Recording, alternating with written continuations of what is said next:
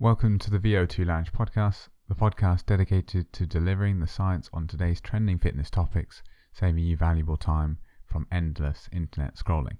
Today we'll be looking at what are the most effective training intervals, the HIT science.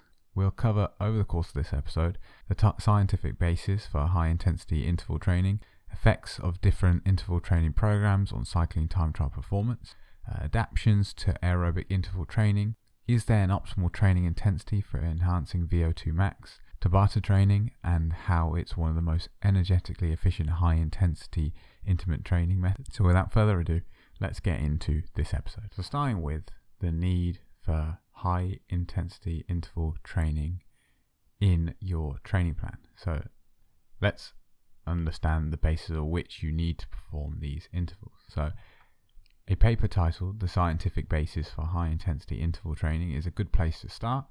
From this, we can get a pretty good foundation on the need for HIT training.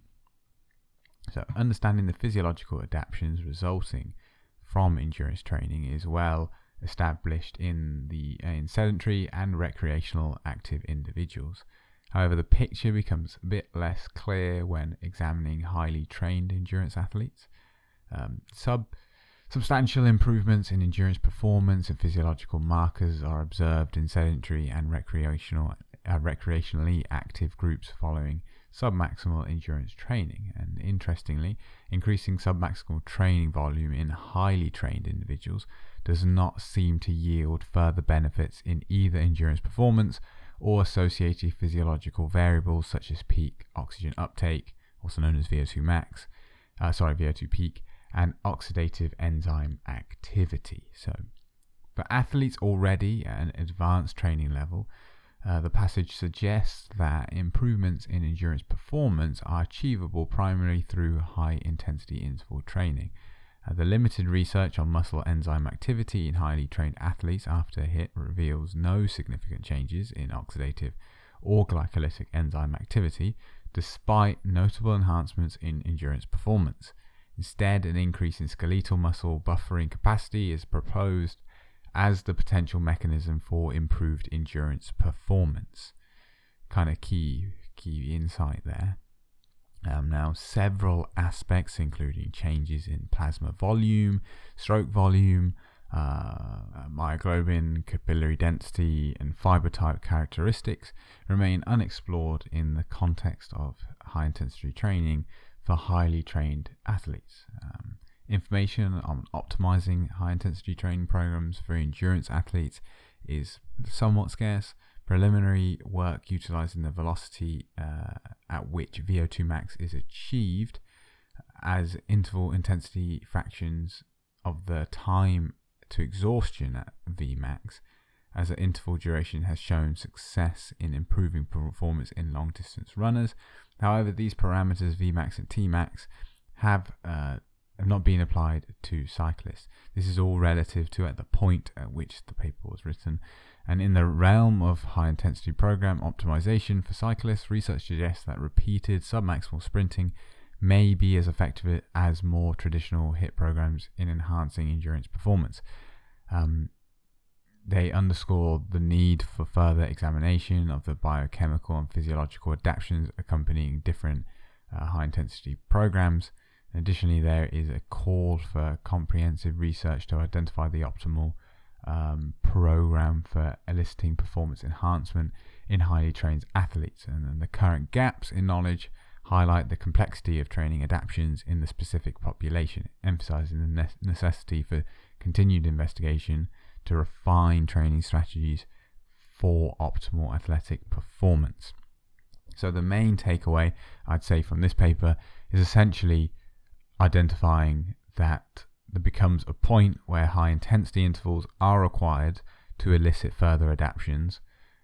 It's not as clear as to where they're coming from. This idea, as we'll get onto later, of the buffering capacity and basically the body's ability to continue to perform under this stress seems to kind of be where the gains appear to be coming from. The next question, as is kind of proposed by that previous paper, is long versus short intervals.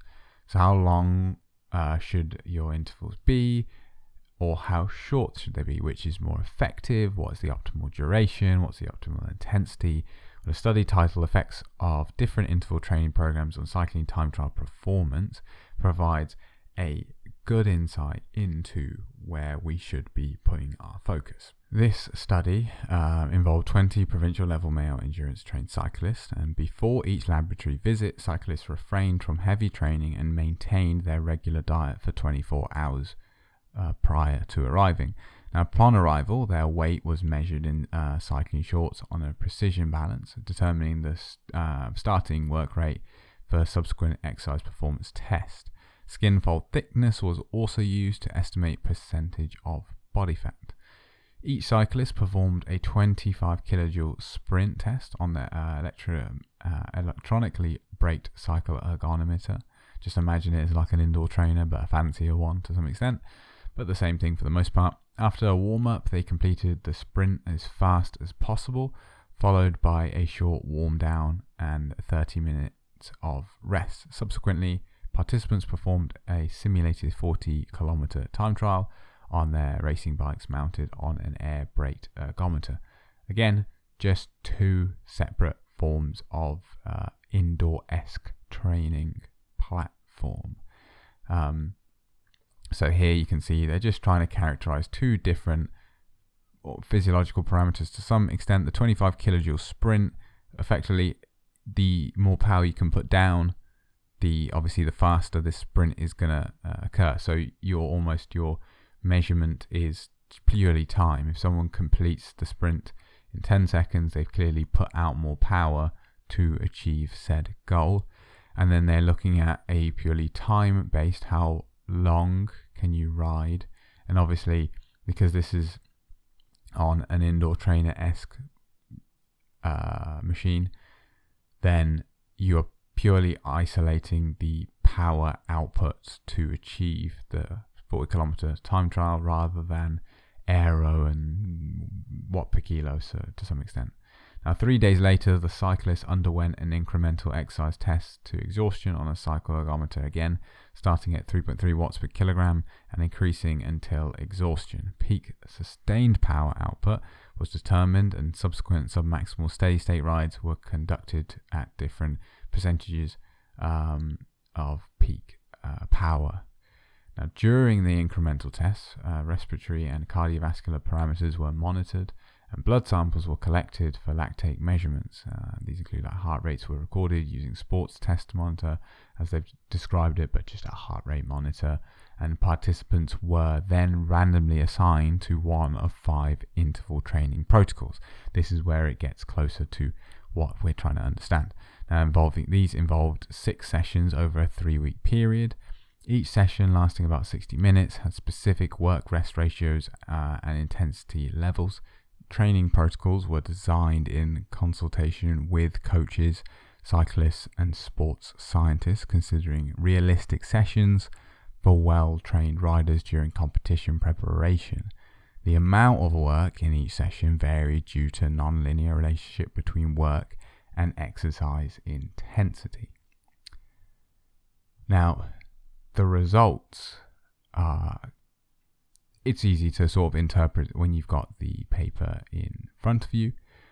But the main thing you can glean from it is that in this instance, remembering, so they've got a 30 second interval at 175% of um, VO2 max, one minute at 100%, two minute at 90%, four minute at 85, eight minute at 80%. So what they've done here is correct. Higher intensity means shorter duration they measured, uh, as I've said already, the 4 kilometer time, um, a change in peak power, and a change in sprint power. Now, interestingly, um, four minute group was the uh, showed the highest response in 40 kilometer um, speed or time, uh, largest change in peak power, and largest change in sprint power. So, across all three, which there's almost two takeaways to that. One, you could take away that this four minute interval is optimal.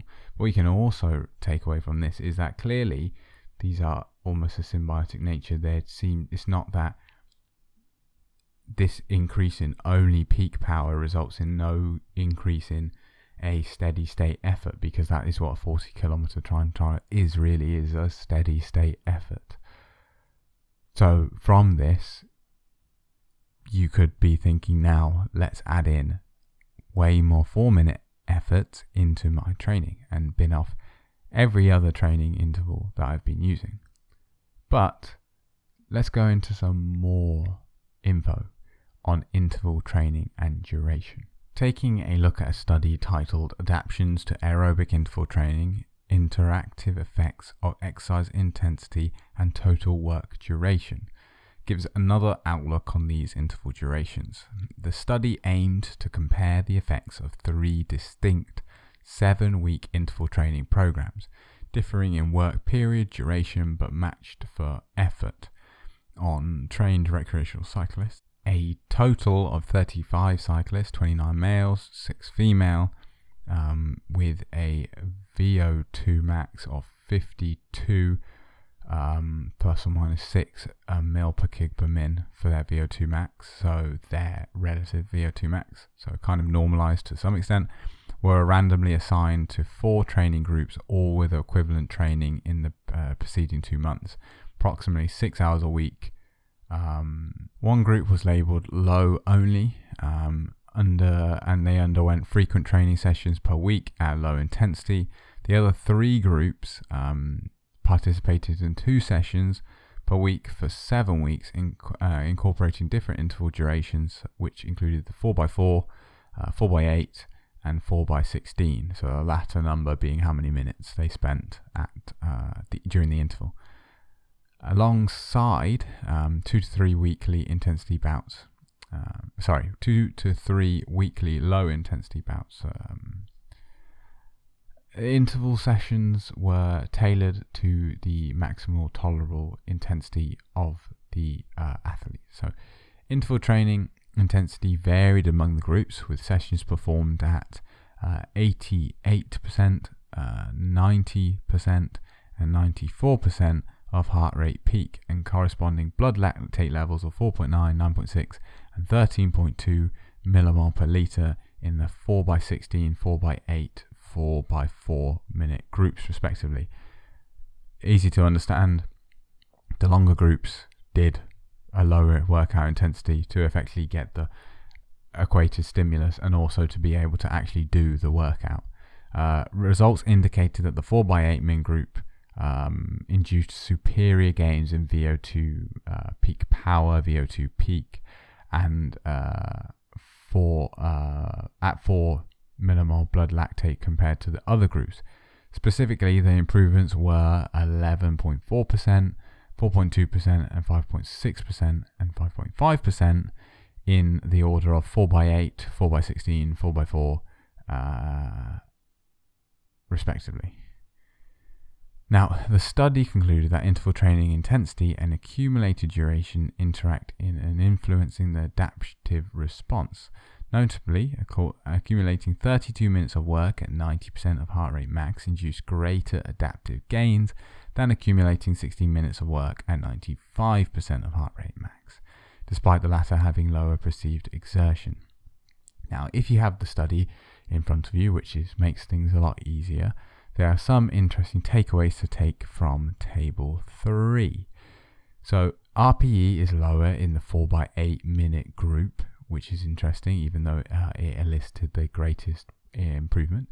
You can see uh, the large VO2 peak power increase between the uh, different athletes. Um, these athletes are not at the bleeding edge of performance. Is another interesting thing to see from it.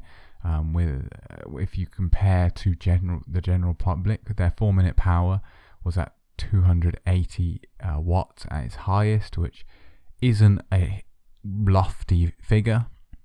Um, the 8 minute efforts have more of an effect than the 4 minute efforts on the 4 minute power, which is something else that can be surprising. You would have thought if you are training at a given intensity, you would think, oh, yeah, okay, well, you'd become better at that. But it clearly shows that there is more going on there and this eight minute uh, training duration seems to, in this study at least, elicit greater benefits. It's also worth noting that the low intensity group uh, saw some good gains as well. 17 watts onto 4 minute power versus 21 for 16 minute, 39 for 8 minute, and 18 for 4 minute, showing really that almost to me the biggest take one is okay 18 minute sorry the 8 minute and the 4 minute. Which one's better? Well maybe you because of this disparity here maybe you try both yourself or incorporate both of them over the course of a season. Um, but what's interesting there is it's kind of evidence of the importance of this low intensity work anyway um, I think people have a habit sometimes of just prioritizing their interval days and not riding frequently enough. So they only maybe get two rides in a week, which are both high intensity, and then don't elicit as great a performance because it'd be interesting to see what performance you gleaned from an individual who's, you know, actually focusing too much on the intervals and then not focusing on their low intensity days. Because you can see clearly how much intense low intensity matters in the overall performance.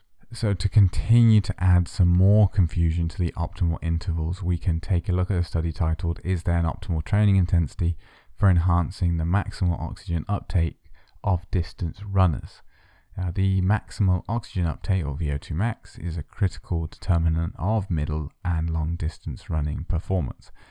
And understanding the most effective training intensity to enhance it is well trained, uh, sorry, in well trained distance runners is an, a subject of interest in the scientific literature.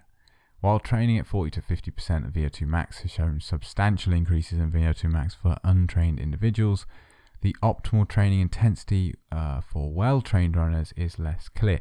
I think that's an important sort of sticking point there is it's almost I want backwards isn't the right kind of word because at the elite end they're doing it they're doing the right thing but at the lower end, people see obviously the high intensity work and try to mirror that because at the elite level, the low intensity is a given. You, it needs to be there fundamentally. And then the high intensity is to push them over the edge and get the, the next step. Whereas to most amateurs, really, you the, the base level sort of 40 to 50% of VO2 max, the zone 2 kind of area, is going to elicit so many gains without any high intensity simply because they're just undertrained for the most part. So, some suggest that training at 70 to 80% of VO2 max might be optimal, but there is a lack of well controlled studies supporting the notion that training at 95 to 100% of VO2 max is the most effective uh, method. The intensity at or near VO2 max is considered important for eliciting adaptations such as mitochondrial, uh, morpholo- mm, mitochondrial morphological changes, increasing stroke volume, enhancing capillarization of skeletal muscle, higher myoglobin uh, concentration, and increasing oxidative capacity of type 2 muscle fibers, all contributing to the improvement of VO2 max. Um, obviously, type 2 fibers traditionally like they are pushing towards the anaerobic side, the raw kind of high force production, high sugar demands, so on and so forth. But the more you can make them to have an oxidative contribution towards your work, which is primarily primarily ox- like oxygen requiring, uh, the more uh, performance you're going to gain because you're using more of that cross sectional area of your muscle.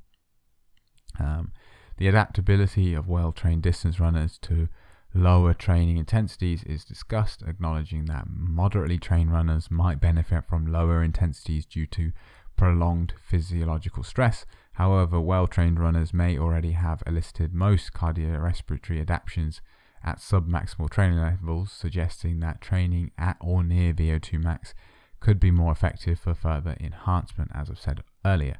While it's noted that well trained runners may reach a plateau in VO2 max enhancement, incorporating training protocols that involve 95% to 100% of VO2 max have demonstrated continued improvements. Now, higher intensity training is considered effective and perhaps necessary for enhancing VO2 max.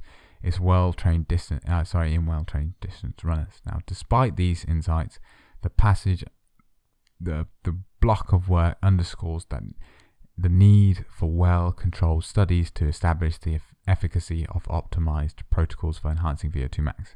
Comparing them with other training intensities typically employed by distance runners, um, in essence, the, uh, the the fluid integration of high intensity training into well established training programs for distance runners warrants further investigation to a refined understanding of VO2 max.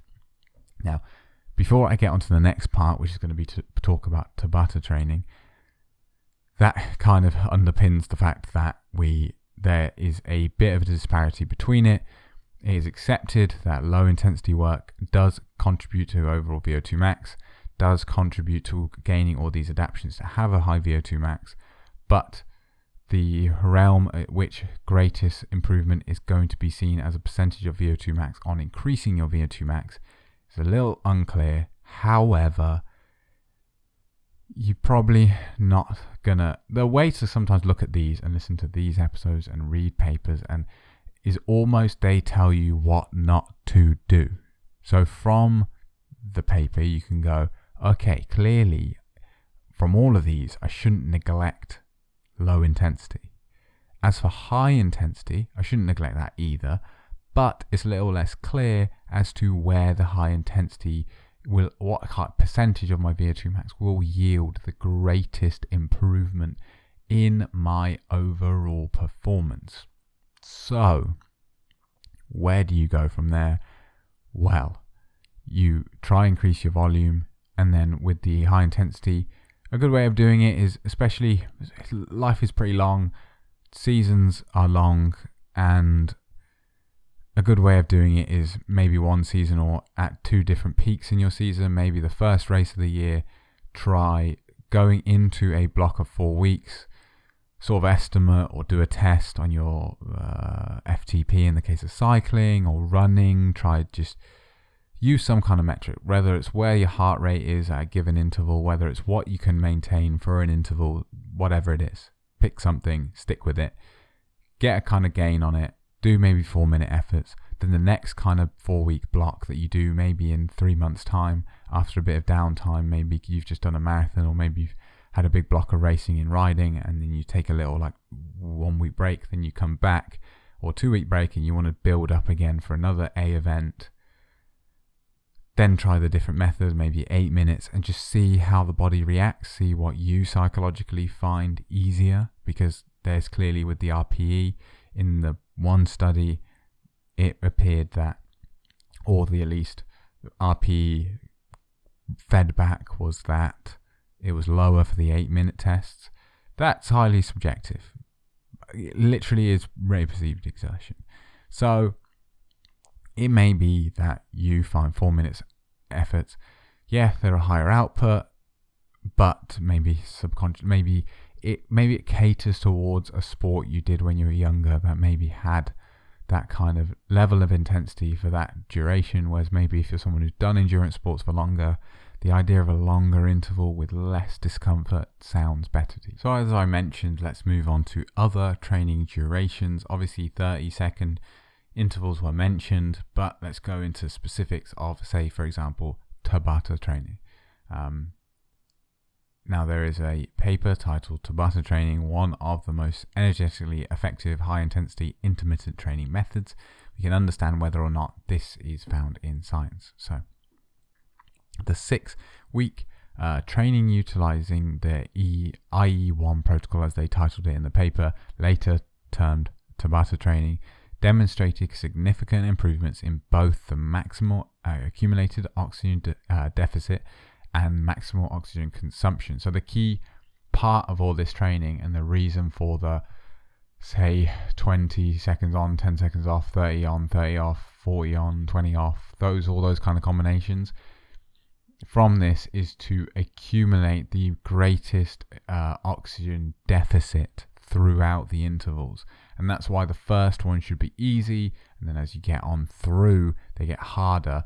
Unlike in the way a eight minute on, four minute off, or eight minute on, eight minute off effort is not the same in that way. Maybe there is fatigue setting in, whereas this within the interval, the idea is starving the system um, so somewhat of just leaning on that glycolytic system and leaning on the just replenishment and buffering and so on and so forth, which we'll all get into. But the regime comprised of four days per week of exhaustive IE1 exercises, or let's just call it Tabata exercises, consisting of seven to eight sets of 20 seconds exercise to exhaustion, and one day per week of 30 minutes of continuous exercise at 70% of VO2 max, with subsequent non exhaustive um, Tabata sets. The, this high intensity intermittent exercise provided highly effective in proved highly effective in enhancing sports related physical fitness, uh, as evidenced by the increased VO2 max and um, maximum accumulated oxygen deficit during the training period. Uh, the text emphasizes the, spe- uh, the specificity, uh, yeah, the specificity of training effects, noting that exercise targeting specific muscle groups or energy releasing systems yield improvements in those areas, while anaerobic training enhances anaerobic capacity. Aerobic training elevates aerobic capacity, VO2 max. Now, the uh, Tabata protocol being highly demanding and stressing both energy systems maximally stands out as a comprehensive aerobic and anaerobic training method because you are leaning on the aerobic system to kind of one it is it could be a if you say you're doing uh, 40 on, 20 off, or whatever combination, or in this instance, uh, let's say eight sets where there's 20 seconds of exercise, you're still looking at a like several minutes of work. And in the case of like 40 on, 20 off, you're looking at like you're looking at 10 minutes of of work. So the the aerobic system really has to come in there to fuel the work, to replenish the muscles provide the fuel to and the substrates to to move to continue through the uh, exercise. But during that high intensity bout, maybe at the beginning, at the end, so on, when you especially when you're starting to deplete substrate availability at the muscle, the anaerobic system can start to pick up some of the weight to enable you to continue through that bout of exercise. And then when it demands for ATP to be replenished around the muscle, the aerobic system has to step in and go and push that, uh, generate that ATP again to allow for subsequent intervals. Um, uh, now, contrary to uh, expectations based on the high intensity of the uh, Tabata protocol, typically associated with anaerobic training, the study revealed an increase in VO2 max. Uh, this apparent con- uh, contradiction is explained by the specificity of training and its effects on energy release. Although the Tabata protocol seemed anaerobic, the measured oxygen uptake during training was crucial for calculating the oxygen deficit, essential uh, for determining anaerobic energy release. Now, the paper also has a lot of good information on the effects of Tabata training. Um, which to some extent can really be uh, painted across most of uh, other training intervals to some extent as to what is going on. And just the of training is just going about it a slightly different way to some extent. But the text discusses the peripheral adaptations after Tabata training, highlighting that the rapid increase in VO2 max within two or three weeks and suggesting that changes in the peripheral, uh, I'm sorry, morphology of the heart are not expected during such a short time. Peripheral factors such as increased oxidative enzyme activity in skeletal muscles uh, are proposed to contribute to the rapid improvement in VO2 max. However, some studies report conflicting results indicating that changes in peripheral factors may not always correlate with increased uh, VO2 max. That that I'm just going to pause it right there for one second to say that is a really key bit of information that I think relates back to why online, how online training plans work, and to some extent what's going on there because you'll get a lot of people who say, I used this platform for five weeks, saw amazing results. But then maybe you dipped off, peaked, so on and so forth. And that's why these sorts of intervals really need to be left for be like either in the season as tune ups to reignite things. But in reality, if you're if you're racing frequently, maybe if you have a week off and then you come into a new race week and you just want to touch things up a bit, these are great. Or on the lead in to your A event, if you're it's a road race, and maybe you've got three weeks off racing leading into that, these are great. But doing these in the winter is a waste of your time. You are going to be stimulating systems that are not necessarily ready or are going to peak early and then dwindle away or maintaining them throughout the season is just not going to be conducive of a good season and good performance. Obviously, for runners, because this information can really somewhat uh, fit both, but for runners, where maybe you're doing two marathons a year at opposite ends of the year, say February and then October, then you it's much easier to identify these events, lead into them, do this kind of on-off style approach of work, really get into some oxygen debt, really see these two to three week jumps in performance arrive on the race line. But for cyclists where you can often end up having really hectic schedules, back to back, back to back races, and it's harder to kind of identify these. These are your in season intervals to stimulate these adaptations or right before the beginning of the season and then you use racing and these as kind of like little stimulus to keep things going. These are not straight out of your base season, still like six weeks away from racing, or even worse, really, in your base season, like you'll see sometimes on certain platforms, you'll get people doing Tabata style training in like December when they've started the training plan in October, and the A event might be in August, and it's like, whoa, this is so far away. Really, it's time to just do some zone two. But anyway, back to the topic. The frequency and duration of Tabata training sessions are also discussed. While the original Tabata study involved four days of training per week, recent research suggests that a frequency of two times a week may be sufficient to induce adaptations in uh, aerobic energy releasing systems. The expression of the PGC1 alpha, a key transcriptional uh, coactivator, remains high for several days after Tabata training, potentially explaining the enhanced oxidative metabolism observed even within just two days of the training interval. Now, this is why Tabata training is so useful for if you get ill, if you go on holiday, if you go, are you are without training for a week and then have an event, say you arrive on the Thursday and you've got an event on the Saturday, these are the interval. I mean, it's a bit awkward then. You would ideally do it on the Thursday, but if you got like four days and you really want to regain some fitness, a day of zone two or this and then some zone two. The these intervals elicit responses so quickly um, that they are great for that kind of uh, instance.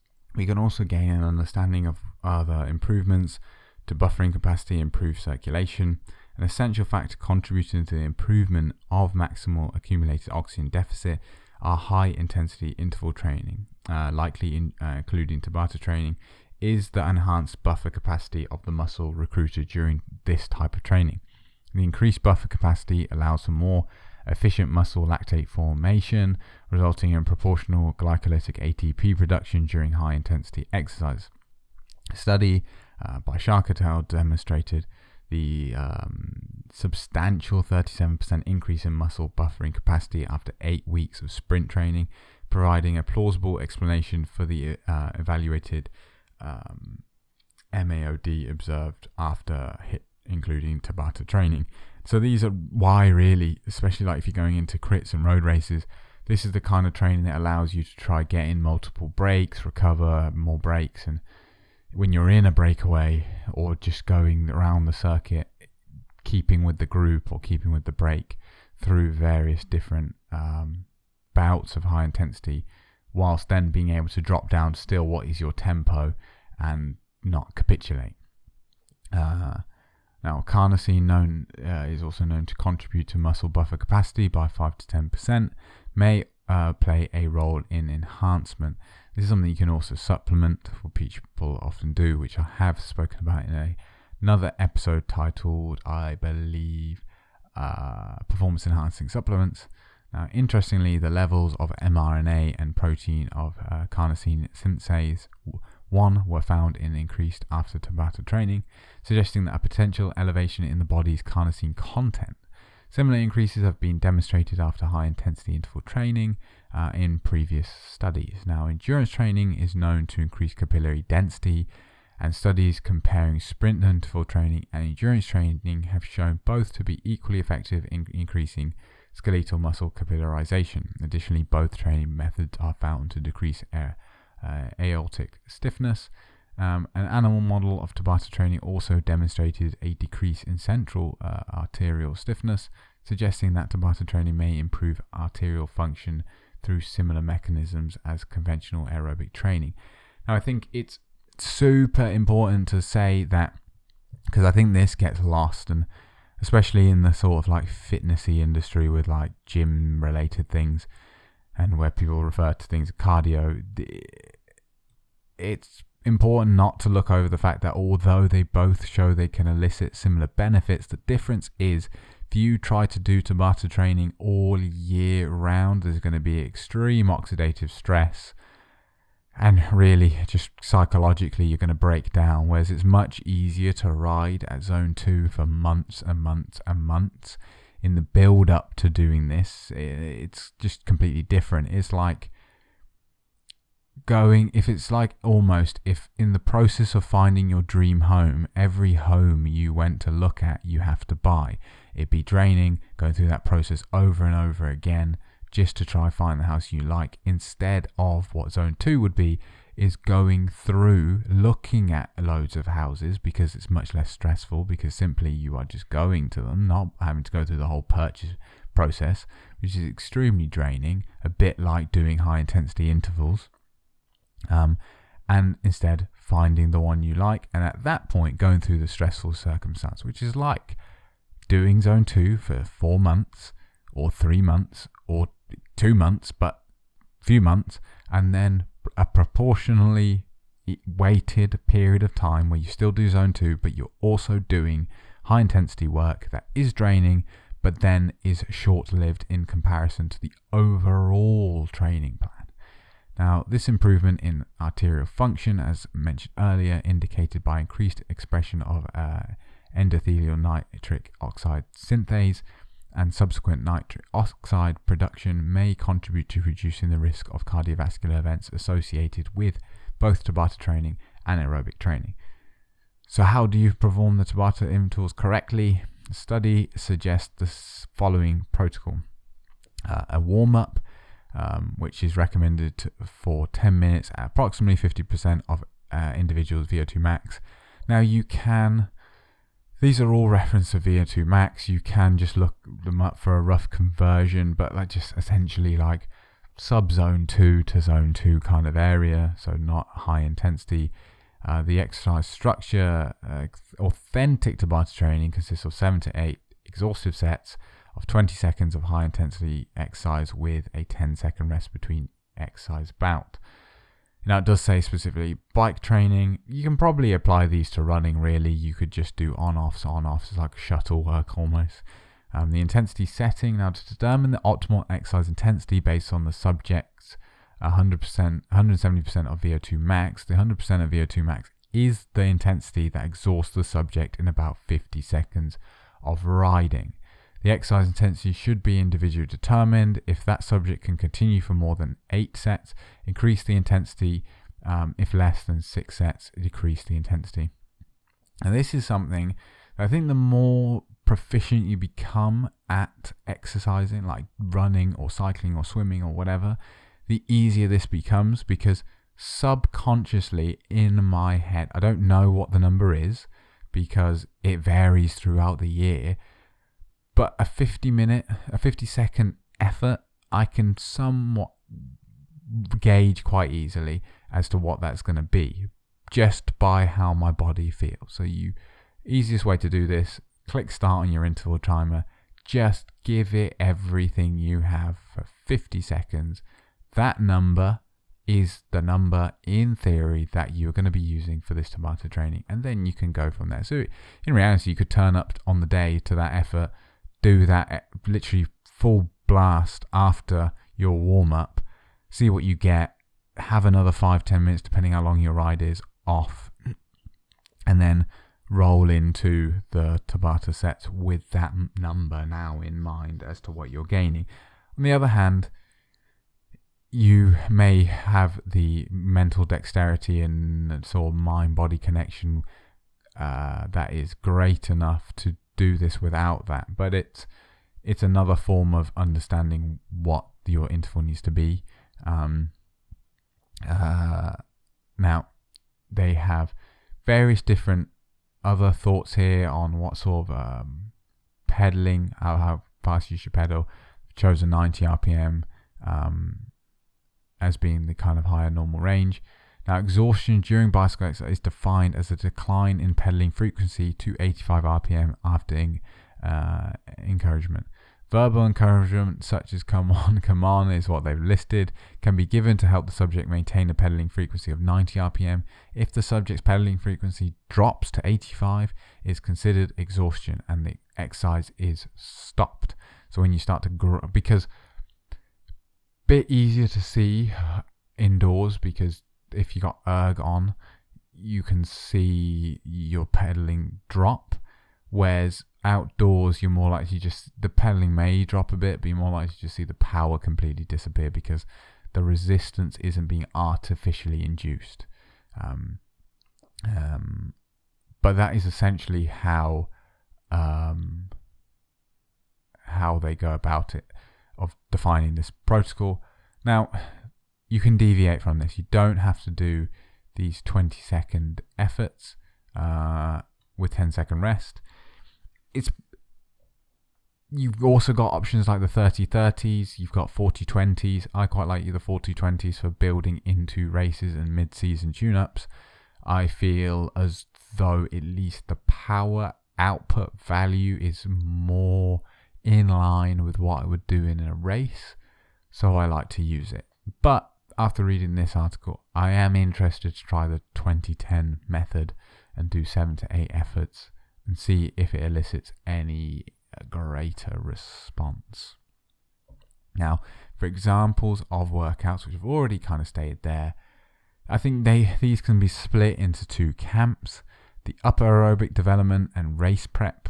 As I've said, really these Tabatas are kind of that race prep final blast of performance whereas the four to eight minute efforts fall into that upper aerobic development category and should be performed whether uh, something around the four to six weeks out from your goal event or four weeks out from the start of the season, for example, and then the Tabata can be used in and around the season to tune up during time off or sickness and return to sport um, in like sort of like a, a rapid rehabilitation process.